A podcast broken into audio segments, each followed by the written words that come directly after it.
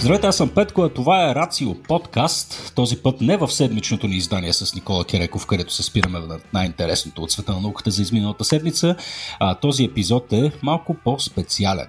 Тематичен, така да се каже. Днес няма да обхванем най-различни новини от всички сфери на науката, ще се фокусираме върху един конкретен спорт. Спорт, който е диаметрална противоположност на един друг спорт, който изобщо не разбирам, снукъра. А, Никола, ти се смееш, но снукъра на мен ми е абсолютно непонятен, макар и да съм пределно наясно, че е изключително прост за разбиране. А, може би някакси вътрешно отказвам всъщност да го разбера. Ще ти го но... обясня някой път. Ще ми го обясниш ли? Ти си наясно? Виж ти.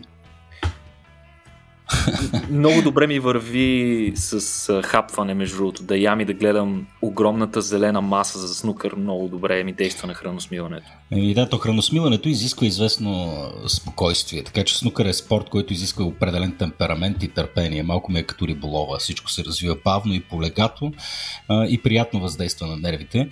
За разлика, на... За разлика пък от този спорт, върху който ще се фокусираме днес, който е пословично изпълнен с адреналин, днес ще си говорим за Формула едно, Никола.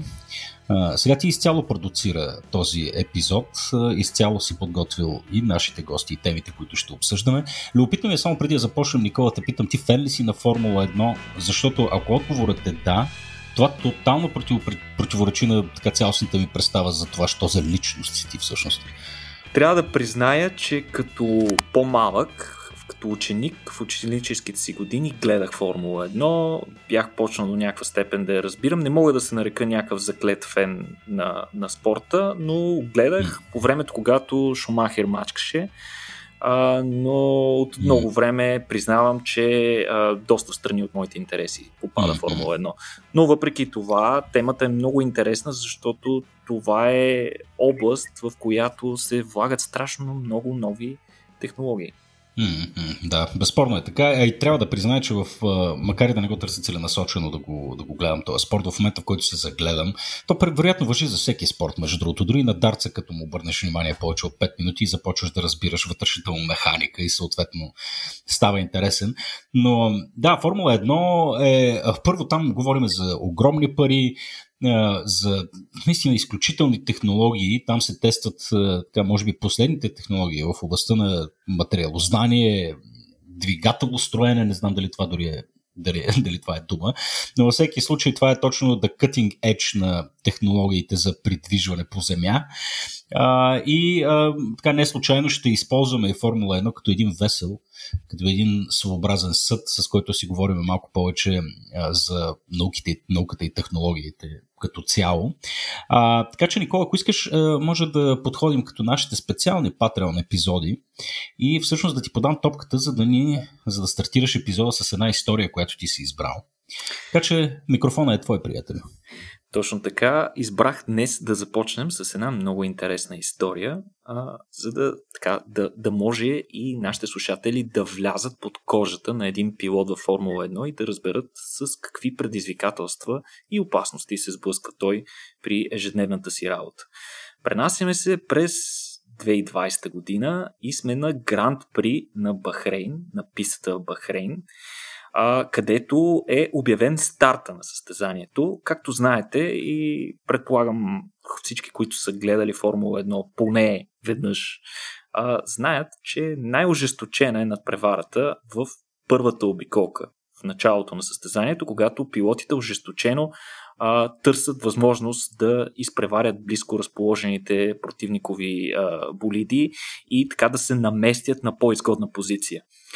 А, Един от пилотите е Роман Грожан от отбора на Хаас, който стартира изключително силно това състезание и още в началото печели две-три места пред това, което е стартирал, след което прави опит да продължи тази своя серия.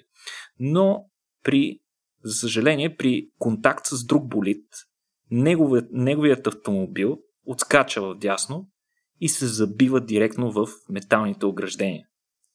При това нещо се случва немислимото, немислимото изобщо за всякакъв тип състезания с автомобили, огромна експлозия и се образува един гигантски, гигантско огнено кълбо, което се издига от мястото на сблъска.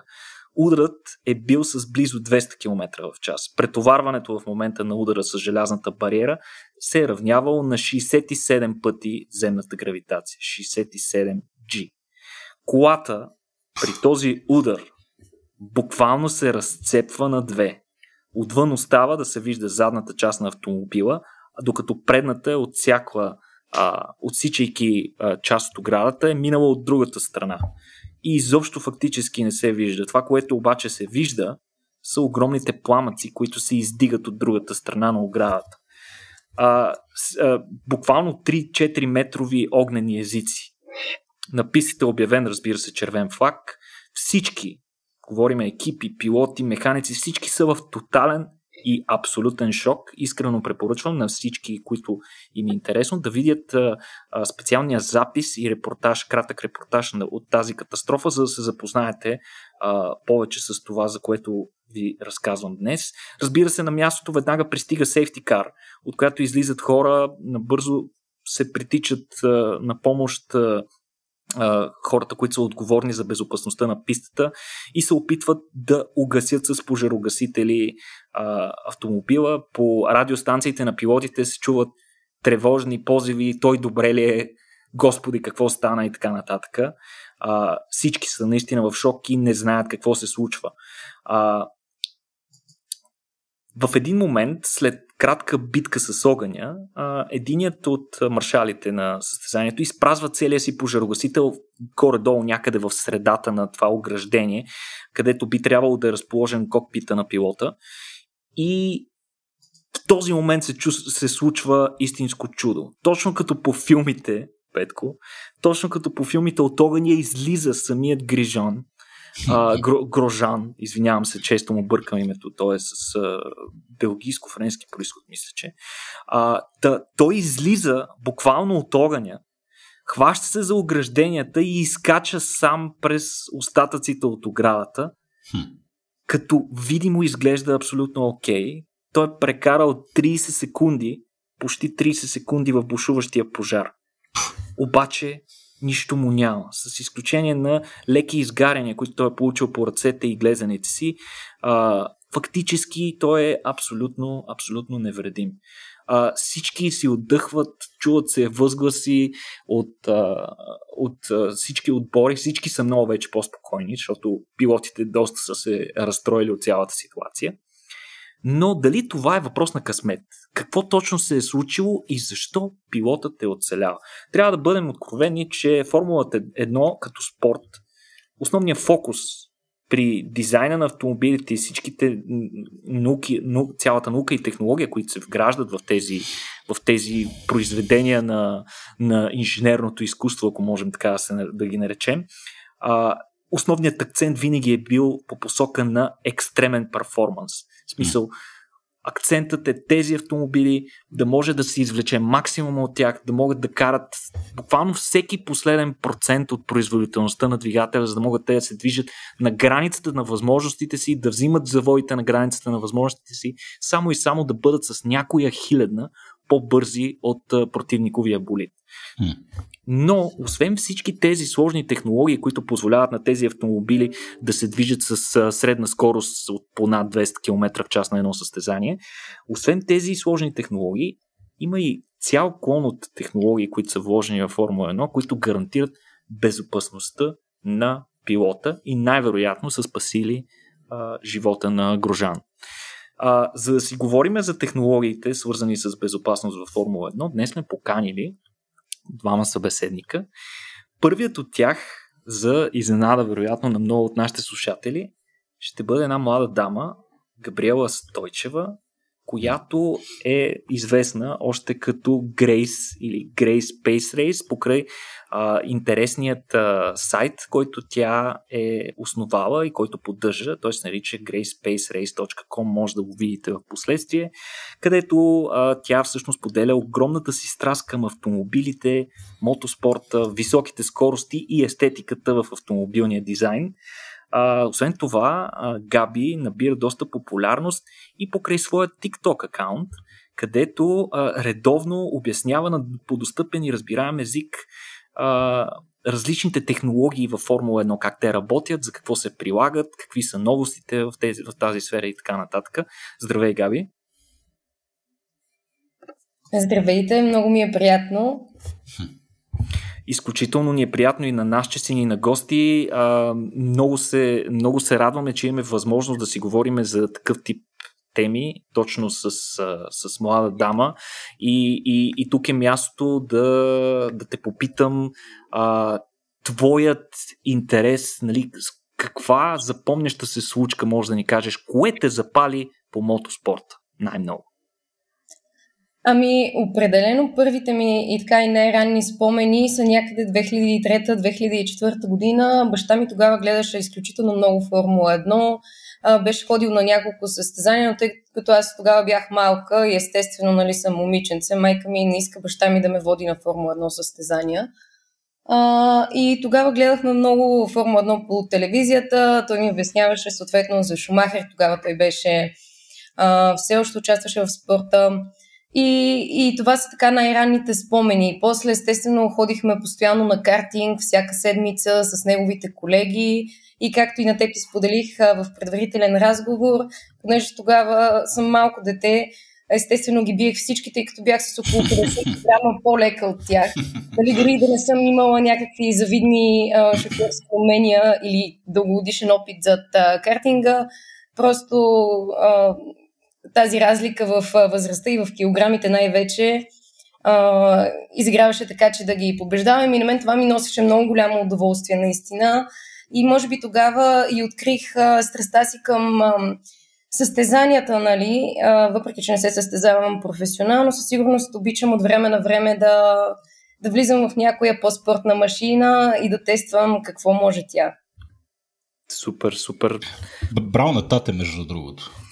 Ами, ако питате майка ми, не е много браво, защото така и никога не обляках рокличка. Не, че съм мъжкарана, нали, в никакъв случай, но просто а, тогава на картинг даже имам една снимка, в която майка ми ме облякла с рокля. Баща ми ме заведе на картинг с рокля, защото и, имам как държа купата на най-горния подиум с рокличка и с каска. Така че... А, със сигурност, браво на баща ми, аз мога да кажа, но не и майка ми. Добре, а, чудесно представяне. Мисля, че хората добиха представа, че а, някои типове страст минават отвъд границите на полусъзнание и така нататък. Просто а, високите скорости са някакси в кръвта на някои хора. А, Един друг човек обаче сме поканили днес, който пък ще ни подкрепя от към инженерна гледна точка и това е добре познатият ви Петър Руевски, а, който не е бил на наши събития с участието на Петър, само ще кажа, че той е инженер и програмист с години опит в програмирането и трабълшутинга на различни автомобилни компоненти на съвременни автомобили. Той работи в такава фирма. Той освен това и най-вече е известен сред вас като истински фен на физиката с изключителната способност да обяснява сложни концепции, но по прост и разбираем начин. Той ни е гостувал не веднъж. Здравей, Пепи! Здравей, Никола! Здрасти, Пепи! Здраво, ние много Петко. Да те чуем. Че, Пепи, колкото и да е виртуоз, между другото, да обяснява сложни концепции на прост език, аз продължавам трудно да, да разбирам това, което казвам, а това, защото на мен бейслайна ми е нисък. Не, че... Може би твърде сложни концепции се опитвам да обяснявам. Не, мисля, че проблема е в реципиента тук, Пепи. Ама аре да, аре да видим този път как ще стане. Добре, Пепи, аз за да, за да те инициирам и да те вкарам в разговора, да те питам според теб, коя технология на съвременните автомобили е спасила най-много животи? Предпазните колани. Нещо толкова просто като предпазните колани, което много често бива използвано. Да, мисля, като... че дори статистически официално е така. Това е много интересно. Те, а, лъжа ли се или мисля, че бяха въведени за пръв път от шведска фирма? М- да, от да, Volvo. Мисля, мисля, че Volvo, да. Отново скандинавците са, ни правят показно за това как се прави безопасност. И от тогава са всички автомобили. Между другото, много често се използва... Те маче подариха патента, нали? Така беше също Никола. Ако... Мисля, че, че да. Да, подаряват го просто. Освобождават да патента, за да може да бъде въведен mm. в повече, от повече компании. Но те между другото доста често се използват и като аналог на а, сегашния спор с ваксините. Че и те до някаква степен намаляват риска подобно на ваксините, но нека да, да се върнем на основната тема. А, добре, а, Габи, нека започнем с инцидента, който описах малко по-рано. А, очевидно, нали, а, Грожан е извадил голям късмет в цялата тази ситуация, обаче отвъд късмета много технологии са действали, за да спасят целостта на тялото му и неговия живот. А, искаш ли да започнем да ни разкажеш малко набързичко и накратко какво означава кокпит и как е устроено това нещо, така че да пази пилота? Да, кокпита е една от, даже не една, ами най-важната, най-важният компонент в цялата история на Формула едно, когато тя, кокпита е създаден, нали, през хиляда деветстотин и шейсета, началото на, на хиляда деветстотин и шейсета година. Преди това те са използвали тръбна конструкция и вече осемдесет и първа година, всъщност тогава Макларен дебютират с М пет четири едно болида си, който е първият болид във Формула едно, който да има а, изцяло карбонов монокок. Това е, те, те го определят, нали, се казва и като капсула за оцеляване, тъй като това е единствената неразрушима част в болида. Реално всичко друго около а, монокока, което е окачването, гумите, предния нос, задното крило, всички те са директно закачени към монокока и са наречени така, на, на смекчаващи части. Тоест, когато болида се удари в стена или в друг болид, тези части са направени да се разпадат по начин, по който да поемат удара преди той да стигне до пилота. Така че това е една от а, революционните технологии изобщо и в света на автомобилите, не само във Формула едно, и определено най-важната а, технология, ако мога така да се изразя, във Формула едно. А преди това, преди да се въведе въпросния кокпит, да кажем, че акцента в състезанията в Формула едно не е бил върху безопасността. И по-скоро не са могли да направят толкова голямо монолитно е, нещо от въглеродни влакна. Надежно и достатъчно. Да, всъщност тази технология е взаимствана от а, самолетите, тъй като, а, надявам се не бъркам, но самолетите, самата, самият, той не е цилиндър, ами самото тяло на самолета, то също е изградено по такъв начин от монокок, една цяла част. И всъщност е изключително трудно да се, да се направи Uh, толкова сложна конструкция, която да е цяла част, да не е сглобена от модули, както са, например, носа или uh, останалите части в болида. Да, да, и то водещото в случая, освен да е една единствена част и да е достатъчно лека, за да не влияе на перформанса на автомобила. Абсолютно. Uh, трябва всяка една част да е достатъчно лека и достатъчно здрава. Това са двете основни uh, така водещи характеристики на елементите в uh, болидите. Да, композитите от въглеродни влакна са просто несравнимо добри, точно в тази отношение, отнош... съотношение а, маса към якост. А от колко време също съществува тази технология на въглеродните влакна? Ами тогава, осемдесет и първа година, когато Макларен представят а, болида си с а, карбонов а, монокок, Uh, тогава започват вече и всички отбори да, така, да използват uh, подобна технология. Нали? Макларен тогава, чела съм преди, ако не се лъжа, са имали доста така близки връзки с uh, точно с аероинженери и, и всъщност uh, техния монокок го разработват аероинженери, които правят самолети. И в последствие, нали, естествено, когато и другите отбори виждат, че технологията е супер успешна, издръжлива, тогава, тогава започват а, да преминават от а, тръбно шаси, както обясних, към а, карбонов монокок. Това е много интересно, че една успешна технология, развита от един от отборите, много бързо е била адаптирана и, и внедрена като стандарт в, в, в, в изобщо в Формула едно. А, добре, а, Пепи спомена вече за коланите, които са ни до болка известни от а, нормалните автомобили. А, как, а, освен коланите, нали, другото основно нещо, което работи в а, в съвременните автомобили, като защитава пътниците вътре, е airbag-а. Има ли airbag-и във Формула едно? В а, кокпите на Формула едно няма как да има airbag, тъй като там а, всеки един кокпит е специално излят по тялото на пилота и всъщност те за това, не знам дали сте забелязвали, махат воланите преди да седнат и след като излизат от, а, като тръгнат да излизат от болида, просто защото няма място достатъчно, ако а, воланът е монтиран, те да влезнат вътре. И ако има airbag, той по-скоро би ги смазал. Няма, м- физически няма пространство, в което да се разгърне възглавница и, и всъщност тя ще действа обратно, както е в конвенционалните автомобили. Няма да спаси пилота, е доста вероятно даже да му навреди още повече. Тоест да, да си пилот във Формула едно трябва да нямаш клаустрофобия със сигурност. Ами да, желателно е да нямаш клаустрофобия. Освен добре. Това, airbag-ите е едно от нещата, които най-вече спасяват. А, нали, известно е, че airbag няма да те спаси, ако не си с колан, но а, те спасяват а, най-вече а, врата на шофьора от, не знам как е на български, whiplash, такова къмшичен, къмшично нараняване от ускорението, доколкото, докато шофьорите на Формула едно са, пилотите на Формула едно са буквално с вързана за колата глава. Може би Габриела може да го обясни по-добре. Да, всъщност и при автомобилите, конвенционалните автомобили имаме а, и така наречена технология, която мисля, че в автомобилите на Toyota е най-често разпространена.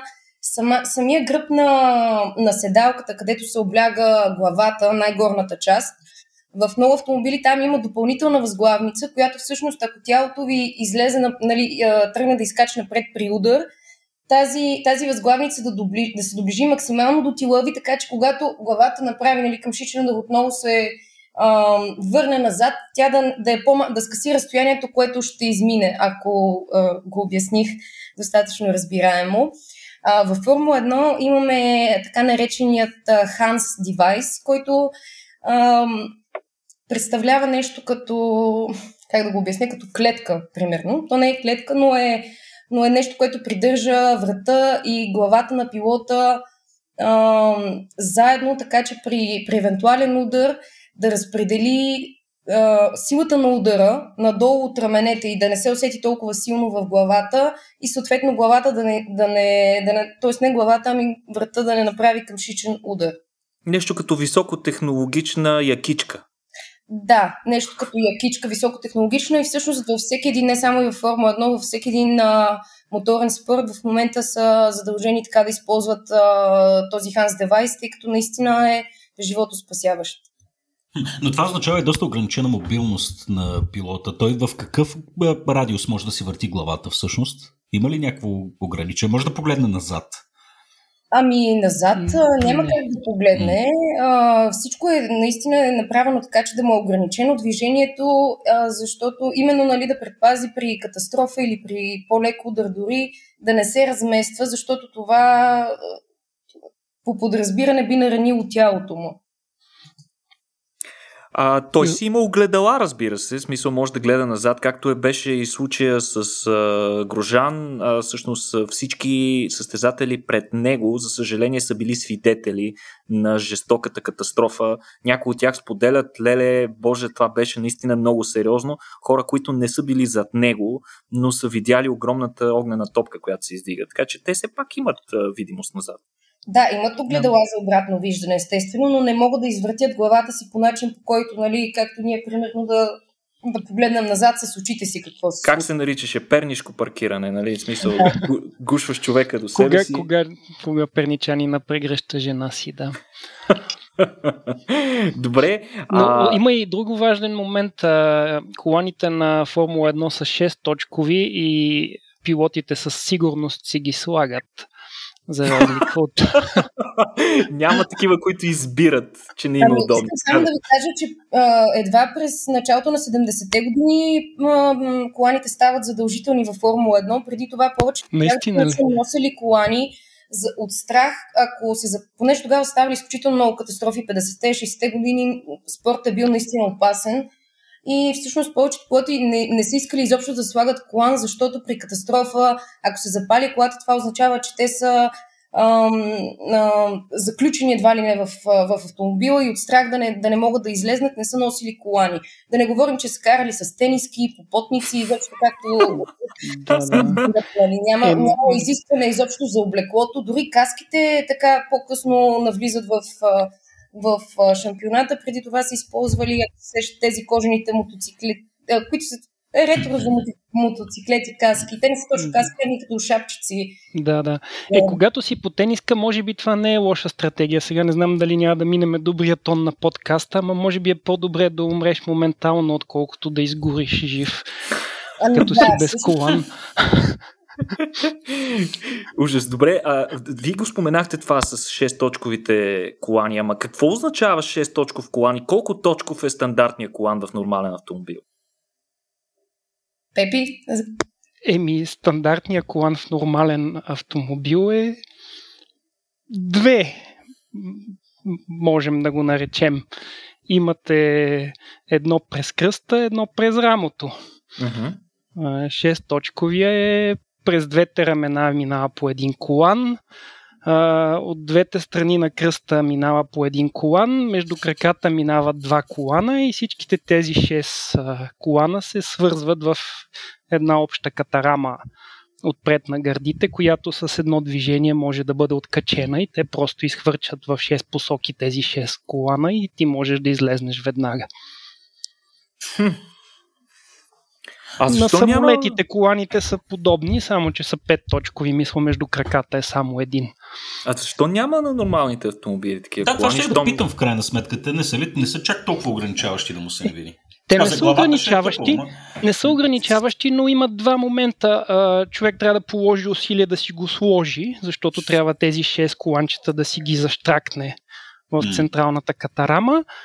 И е, цена, разбира се, защото трябва да е така проектирано, че всичките тези шест е, колана да има къде да са хванати.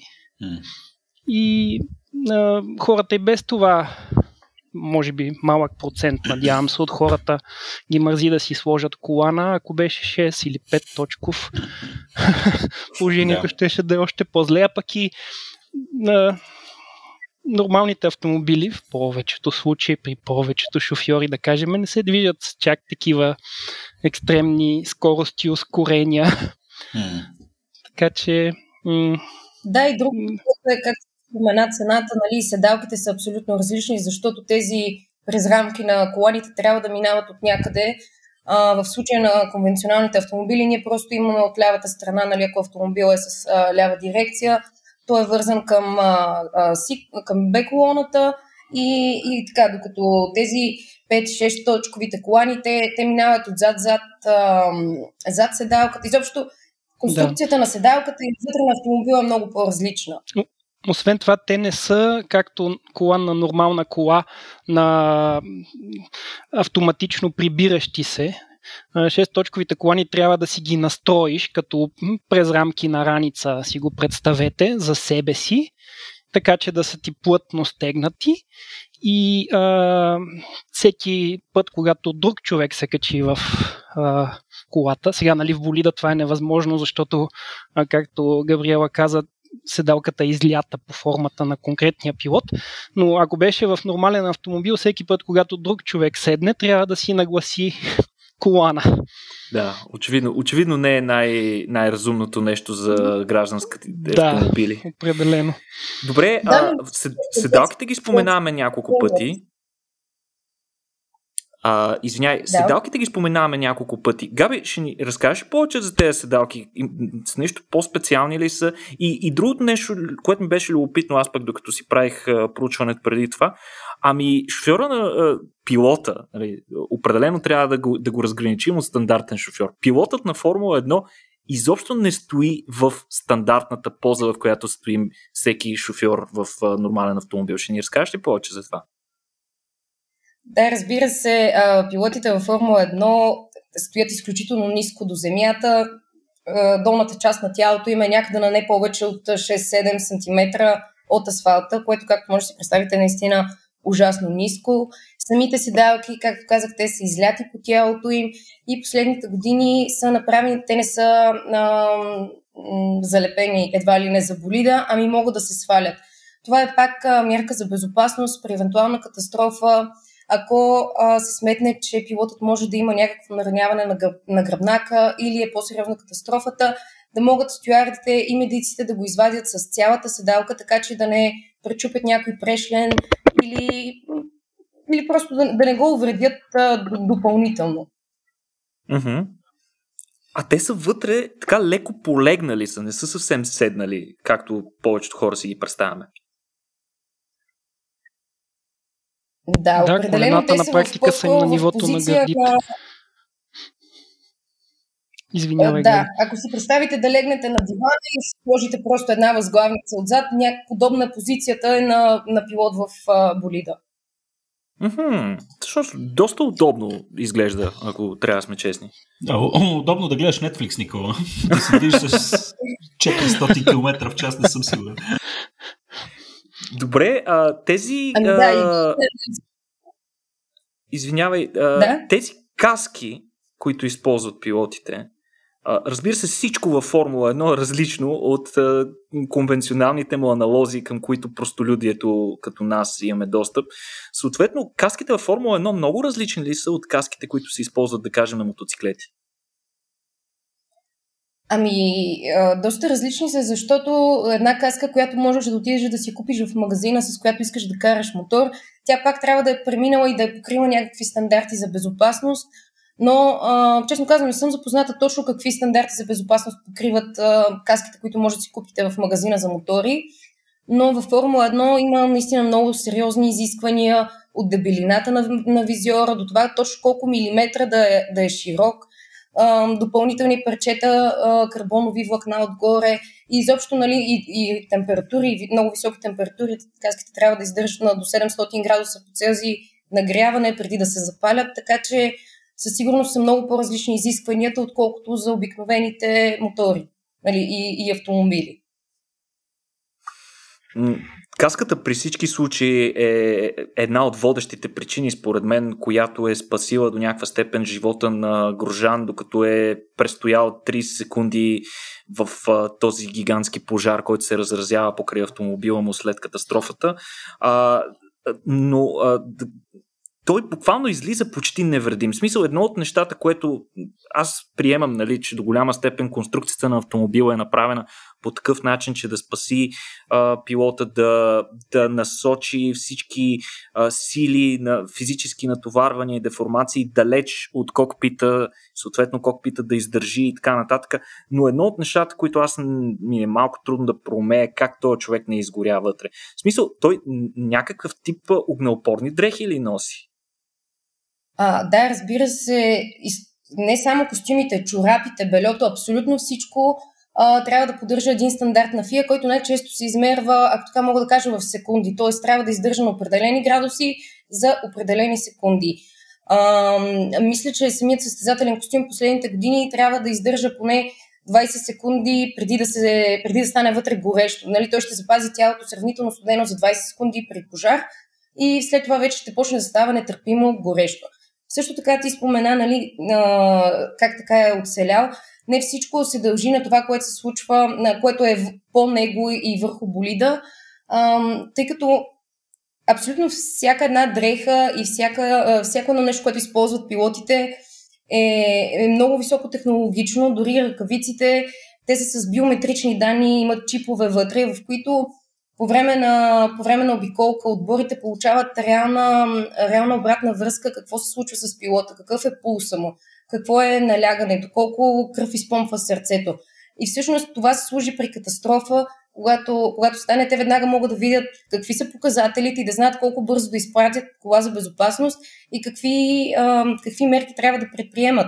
Също така и в ушите, тапите им за ушите вътре са пак с а, едни много малки микрочипове, които отново изпращат а, движението на главата във всеки един момент, разположението и, и какво изобщо се случва, когато пилотът, шофирът, те не са просто оставени на, на пистата и да се да, да обикалят в кръг и ако се случи нещо, как тогава да се мисли какво да се прави. Е, а, а... Всичко, всичко... Габи, аз имам един, един такъв въпрос, тъй като съм скъперник и темата ме бълнува все пак, но знаем, знаем, че Формула едно е пословично скъп спорт, но тъй като говорим сега конкретно за екипировката на, на, на пилота и за да направим една аналогия, да речем на астронавтите, колко струваше, бе, Никола, стандартното оборудване на един астронавт? петдесет милиона долара, нали така? Тук струваше екипа на космонавт. Ама не знам, имам, имам някакъв спомен, че струва, че струва толкова. Сега със сигурност на Формула едно ще е така с пъти по-евтин, но все пак предполагам, че цената е доста висока. Имаме ли, имаме ли някаква цифра, която да хвърлим? Ами, не знам.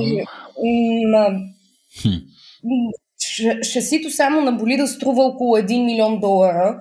Mm-hmm. Със сигурност отборите имат бюджети, годишни бюджети, в които трябва да се вмъкнат, така че кой, който бюджет постепенно се намаля, мисля, че сега е около сто и шейсет до сто седемдесет и пет милиона. През две хиляди двадесет и шеста година ще падне на сто тридесет и шест милиона. Това е на отбор за година. Да, и тези mm-hmm. промени се правят, за да могат да направят шампионата по-привлекателен и за други отбори, и за заводски отбори, тъй като това е, е една от най-големите причини да няма толкова, нали, интерес, извинявам се, а, да няма толкова интерес към... А, към Формула едно от повече заводски отбори, като Бе Ем Ве, и а, най-вече заради високата цена, която трябва да се заплати, която за момента компаниите, нали, не са, не са готови да го направят.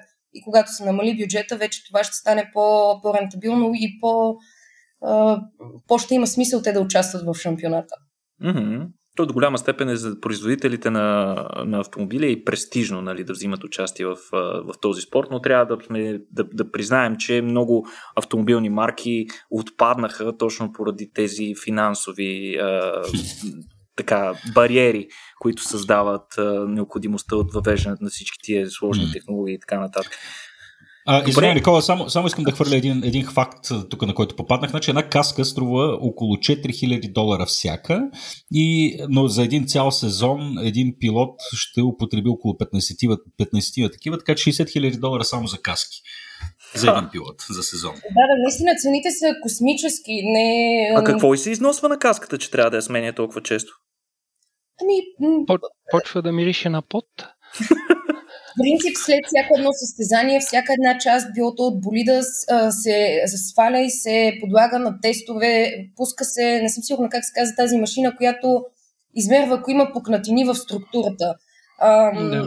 И ако нещо е счупено, ако нещо има дори малка цепнатина, това веднага трябва да бъде сменено, защото означава, че е негодно. Така че най-вероятно било то дали ако изпуснеш някоя каска на земята, тя най-вероятно вече ще се снарушена. Ще се бракува определено, да.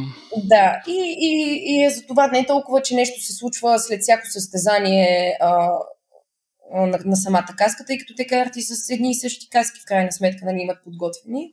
Но това според мен е така най, най-точната причина. Добре, а, да се върнем отново на катастрофата на Грожан. Между другото, а, Никола, ти тук преди малко спомена нещо доста интересно, че има много сензори по цялата кола, в, mm-hmm. около пилота, в неговото облекло, каска, в ушите му, акселерометри. А, част от тези сензори, всъщност всички те, освен че се използват за в реално време следене на състоянието и на пилота, и на колата, отборите после използват всички тези данни, те ги трупат и доколкото знам ги пазат изключително ревностно, в смисъл те са нещо като търговска тайна за отбора, защото а, те после се използват за оптимизация. Оптимизация в смисъл как на следващото състезание да бъдеме с... А, сто милисекунди по-бързи на еди кой си завой. Ага. Абсолютно това така, защото а, знаете, има два, два типа стратегии, покриваща и undercut стратегия, и всъщност стратегията е на база на компютър. А, всички отбори вкарват база данни в един компютър, който им прави след това прогнози, кога пистата ще бъде най-чиста, кога, как се представя даден пилот. И наистина това е така тайна, която всеки отбор си пази и на базата на която се изграждат стратегиите за всяко едно състезание и на базата на която се увеличава шанса да печелят. Отново виждаме big data и да си пробива път и в автомобилните състезания. Добре, да, а... и то не е отскоро. И то не е отскоро, да. А, а конкретно за, за, за катастрофата на, на Грожан, а, редица специалисти, дори фактически и самия той, който а, веднага след изписването си даде и официална пресконференция, той самия обяви, че най-вероятно едно, ако може да се нарече едно конкретно средство за гарантиране безопасността на пилота, което е спасило живота му, то това е така нареченото хало. Какво представлява халото? И доколкото знам, то е нововъведение във Формула едно, не от е, отдавна. Да, точно така. А, тази система хало беше въведена през а, две хиляди и седемнадесета година и първоначално всички пилоти, дори и феновете тогава се спомням, Uh, бяхме така малко негативно настроени, тъй като това се води uh, Open Wheel Theater, т.е. Uh, шампионат, който е с отворен кокпит. И, и сам, сам, самото представяне на халото по някакъв начин затваря кокпита, което променя изобщо идеологията на сериите. Всъщност обаче това е изключително здраво парче отново от uh, карбонови влакна, което издържа до натиск от няколко тона.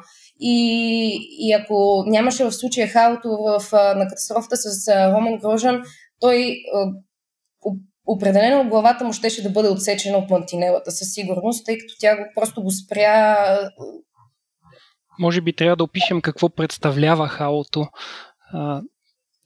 То е една дъга, която описва на нормална кола, това би било горния ръб на предното стъкло, т.е. от двете страни на главата на шофьора излиза от а, кокпита и прави дъга леко над а, очите му и точно отпред по средата има една вертикална а, вертикална колонка. Компонент, кой, колона, която се връзва към предната част на кокпита. Така че всъщност всичко, което би иначе се забило в каската на шофьора, да бъде плъзнато нагоре и назад, вместо директно в лицето му. Да, то същевременно пази очите, пази предната част и при евентуално обръщане на болида, естествено да, не, да няма абсолютно никакъв шанс каската му да докосне асфалта. Mm-hmm. Както кабриолетите в конвенционалните автомобили имаме, като изкачаш ролбар при обръщане. А, това пак е вид ам, тръба, да го наречем, която изкача на автомобила, когато той тръгне да се обръща, ако тя регистрира инцидент, за да предпази отново главите на, на шофьорите и на пасажирите. А кога е било, кога е било въведено халото и свързано ли е въвеждането му с някакъв друг инцидент, при който е пострадал пилот? Ами през две хиляди и седемнадесета година го въведоха а, халото и ам, то пак всичко едно е серия от ам, всяка една а, функция за безопасност, т.е. характеристика на Формула едно за безопасност е въведена в следствие на някакви инциденти или просто възможности а, за инциденти, които трябва да бъдат избегнати. Mm-hmm. Добре, а... едно от нещата, в което ти ни разказа в а, предварителния разговор, е, че се предвижда а, резервуарът на бъдещите болиди а, в някои от следващите сезони на Формула едно, резервуарът да може да се отделя от автомобила, което пък би предотвратило това, което видяхме на, в Бахрейн, това, този, това огнено кълбо, което беше причинено от факта, че метални компоненти от мантинелата отсякоха а, входната клапа на резервуара. В смисъл, ще ни разкажеш ли повече пък за това? Ами, технологията те първа предстои да я видим а, през този сезон а, и не е чак толкова, дори самите Формула едно не са пуснали още подробно обяснение как точно ще работи самата технология. Имаше само в предварителен прес-релиз, който беше изпратен още юни месец миналата година, в който се казваше, нали, ключовите характеристики на новите системи за безопасност, но нищо повече. В прес-релиза единствено пишеше, че горивният резервоар, както ти каза, при катастрофата с Грожан, просто се е скъсала горивната тръба, която тя не е тръба, ами това, което свързва двигателя с резервуара и оттам са се възпламенили, след като се горивото се изложило на, на въздух. И, и всъщност от тази година задвижващият блок, двигателят ще се откача от шасито по начин, по който да, да не се случват точно такива инциденти. Това е едно от а, пресните въведения във Формула едно, именно заради инцидента на Бахрейн с Роман Грожан. А ти ми беше споделила, че резервуара всъщност във Формула едно е разположен на едно много особено място. Ще ни кажеш ли къде е той? Да, той е разположен а, отзад, точно зад а, пилота, където е и двигателя. А, болидите са със задно разположен двигател и се задвижват а, и от задните колела, така че а, наистина стои много близко до, до пилота, но все пак те са обвити с а, специални материи, така че а, да не могат да се запалят, дори да са изложени извън, а, извън а, шасито, да са... Изобщо технологията и безопасността там е наистина много висока, защото, както видяхме, едно запалване на резервуара е изключително опасно. Добре, а Пепи, тъй като а, Габи спомена нещо познато, откачане на двигателя с цел гарантиране на безопасността на, на шофиращия, а, има подобна технология и в гражданското автомобилостроене. Доколкото знам, след, мисля, че след две хиляди и десета или даже по-рано, Uh, повечето автомобили имат система при силен удар в предната част на автомобила двигателя да, да пада надолу. В смисъл, ще ни кажеш ли повече за тази технология? Аз няма разбирам, говоря като лаик, признавам си. Um, аз а, също не съм точно специалист в тази област, защото макар, че се занимавам по цял ден с коли, а, се занимавам с безопасността им от друга гледна точка, но наистина има а, този американския Ен Ти Ейч Ес Ей, National Traffic Highway Safety Administration, или както там се казва. Те имат един стандартен тест, в който блъскат кола в твърда преграда, така че само половината от предницата на фронтално я блъскат, така че само половината от предницата на колата да се удари в преградата, а другата не. И обикновено я удрят от страната на шофьора, всъщност винаги я удрят от страната на шофьора, където е сложен вътре манекен пълен с сензори. И при тези удари, поради вече добре работещите колани и въздушни възглавници, в повечето коли едно от най-честите наранявания е, че двигателя минава през стената на купето или поне я смачква и навлиза при краката на шофьора и ги чупи, смила, зависи от силата на удара и конкретната кола, предполагам. И а, съответно те а, въведоха и подобен удар само с една четвърт от колата. Тоест, представете си само една четвърт от предницата на колата при левия фар да се удари в твърда преграда, когато това става още по-тежко.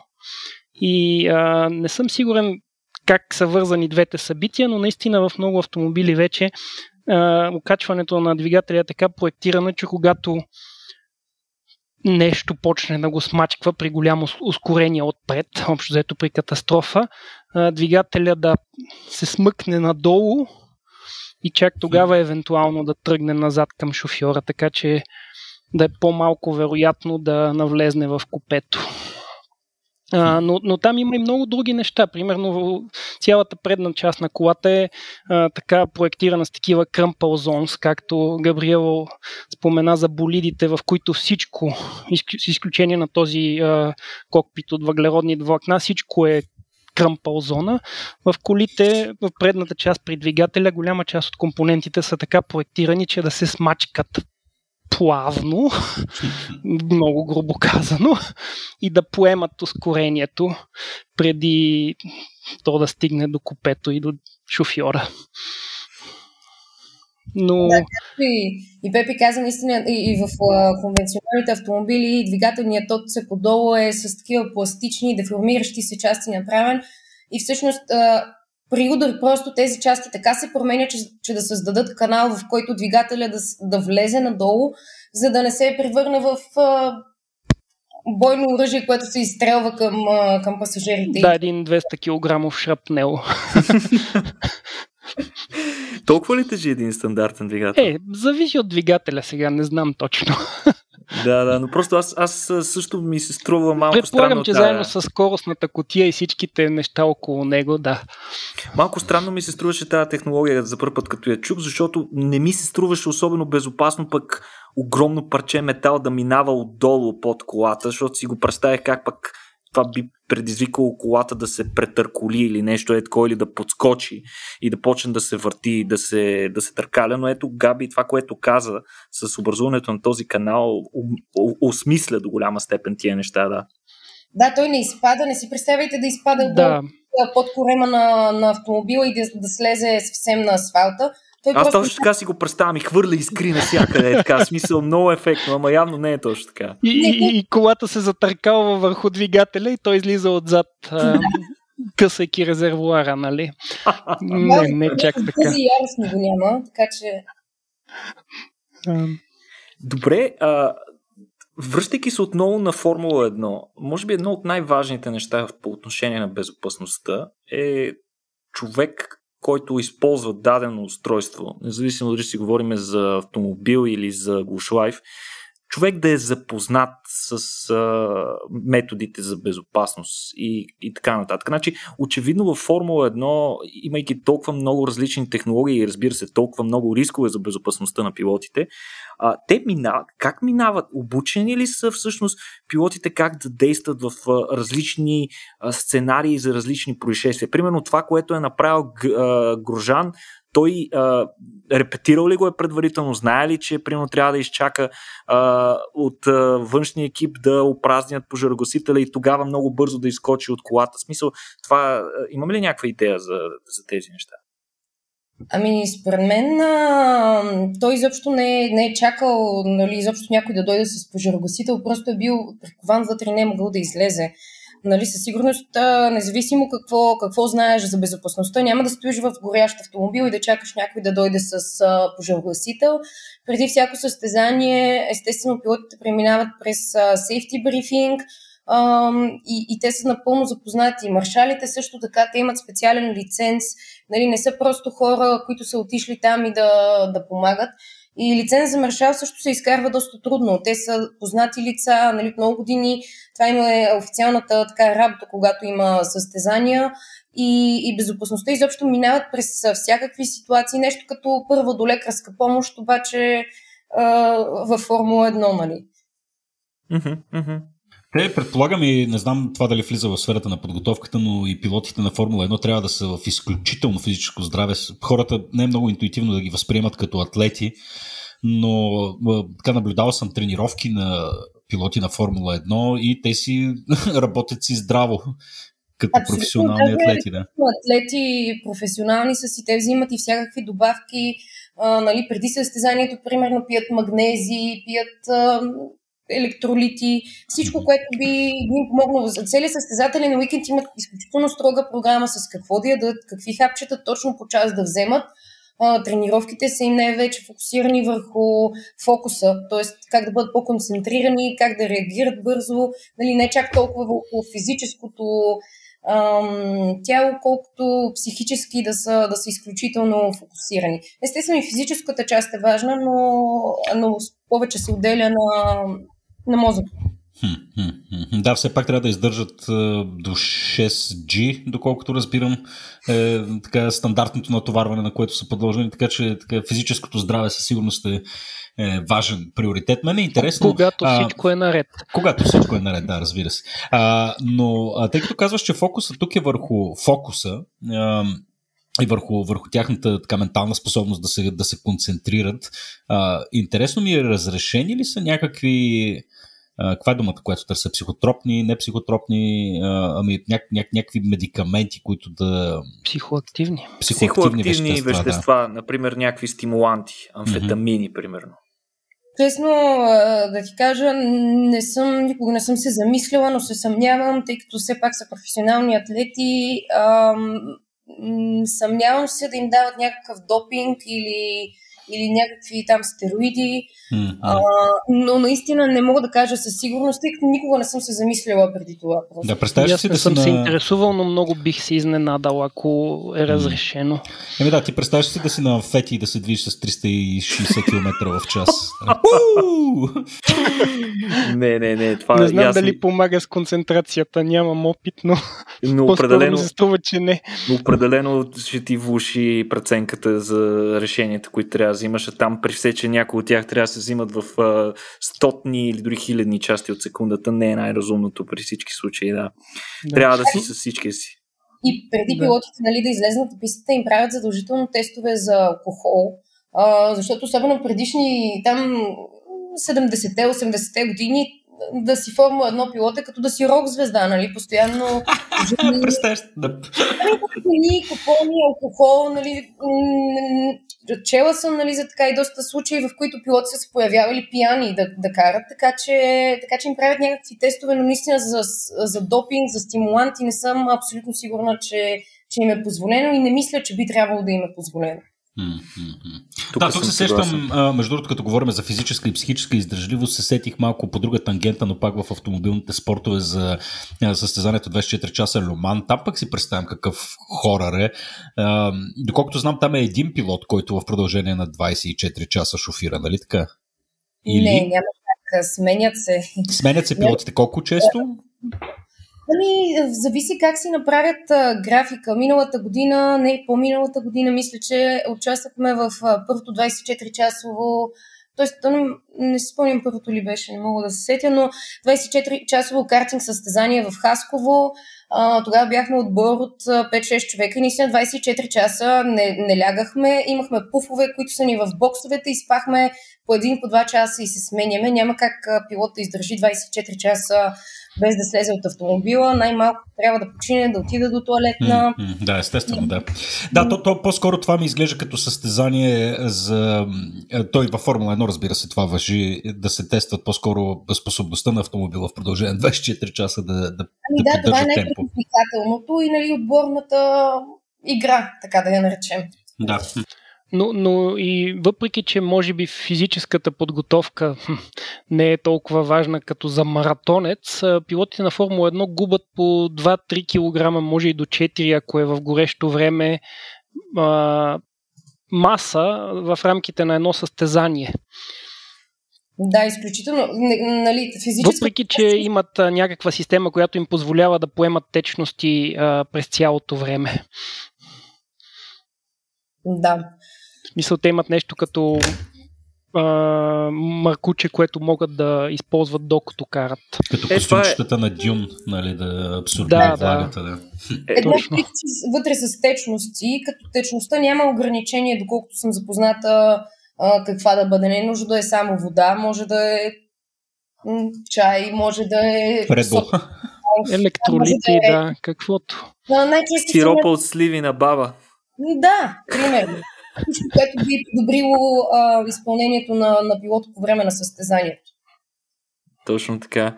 А, добре, това с килограмите беше супер, тъй като за да го сложим в някаква перспектива, особено на хората, които в момента упражняват някаква диета, може би най-добрата диета е в болид на Формула едно, защото едно състезание е около час и половина-два, и за това време свалиш четири килограма. Е, то, то е предимно вода, но все пак за два часа да изпотиш два-три-четири килограма течност също не е лесно, нали?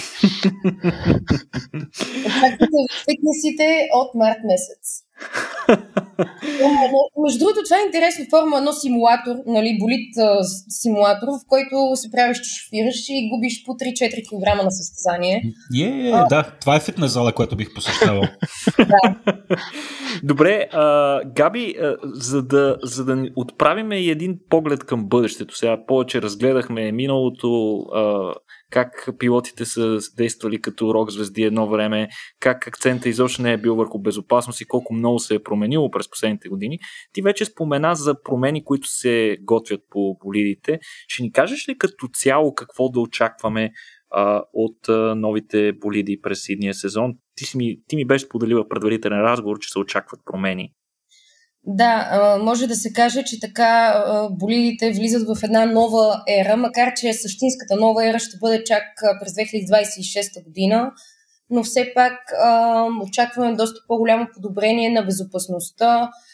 Поспомено отпред, болидите трябва да абсорбират четиридесет и шест процента повече енергия от досегашните болиди, т.е. предното крило и носа ще бъдат направени по такъв начин, че да са по-енергоабсорбиращи. Отзад мисля, че беше четиринадесет или петнадесет процента повече енергия, както споменах и за разкачането на двигателя по безопасен начин от шасито, така че да не се запалва. А, като цяло това, което може да очакваме, освен безопасността, е много по-спорвани битки, така да го наречем, тъй като ам, ФИА иска да, да направи спорт още по-интересен. Последните една-две години, между другото, а, имаше поручване гледаемостта на Формула едно. Възрастовата граница, която гледа Формула едно, е паднала примерно с четири-пет години. Нещо такова. И всъщност идва, така да се каже, едно ново поколение, което гледа Формула едно, което ФИА иска да го направят интересно и оспорвано за това поколение. И да, болидите ще бъдат много по-конкурентоспособни, ще има много по-близки изпреварвания, както обичат да натякват от ФИА. И, и в общи линии е това. Промени по двигателя няма да, и, да има. А, болидите единствено ще се движат с Е десет гориво, което е с пет цяло седемдесет и пет процента, а, не, с десет процента, извинявам се, етанолова смес. А, и всъщност а, фокусът е към, към три неща: безопасността, екологичност и а, повече изпреварвания. Mm-hmm. Добре, супер, звучи, звучи като истинска е, революция. Ще видим дали ще ме върне това, към, ще върне страстта ми към Формула едно. А, Пепи, а пък ти ще споделиш ли най-интересната иновация, свързана с безопасност в гражданското автомобилостроене, която си чувал? И за да ти дам тон, аз ще ти кажа тази, която мен лично най-много ме изненада преди време. Разбрах, че един от моделите на Honda Accord има въздушна възглавница в чистачката, чиято роля е да предотврати тежки наранявания, ако блъснеш човек. За пешеходец, да. Не мога да кажа коя е най-значима, най-интересната. Това може би до известна степен е индивидуално, но вероятно нещото, което има най-голям Най-голямо отражение върху безопасността на колите е навлизането на все по-добре автоматизирани а, системи за предотвратяване на катастрофи. Нали, започвайки от традиционния глупав автопилот, който го има от края на осемдесетте, задаваш четиридесет километра в час и то кара, през а, тези, които а, могат да следят дистанция до предната кола, през тези, които те предупреждават, когато се приближиш твърде много към друга кола и решат, че си почти на път да се блъснеш. Нали, тук всичко говориме за миналото, но тук това, което разказах, е ниво две хилядната. И тези системи стават все по... А, м- все по-интелигентни и автономни, да, като нали, крайният резултат от това било, би било абсолютно автономната кола, както в момента Тесла много шум дигат около себе си за автономното им каране, което се надяват до няколко години да стане факт. Но дори в, в текущия си вариант на съвременните коли, тези, тези системи мисля, че предотвратяват най-много а, катастрофи. Просто защото от механична гледна точка не е имало чак такива фрапантни а, промени. Но това е нещо, което наистина а, решава много фундаментален проблем, че хората на този етап със сигурност сме много по-добри шофьори от а, компютър с изкуствен интелект.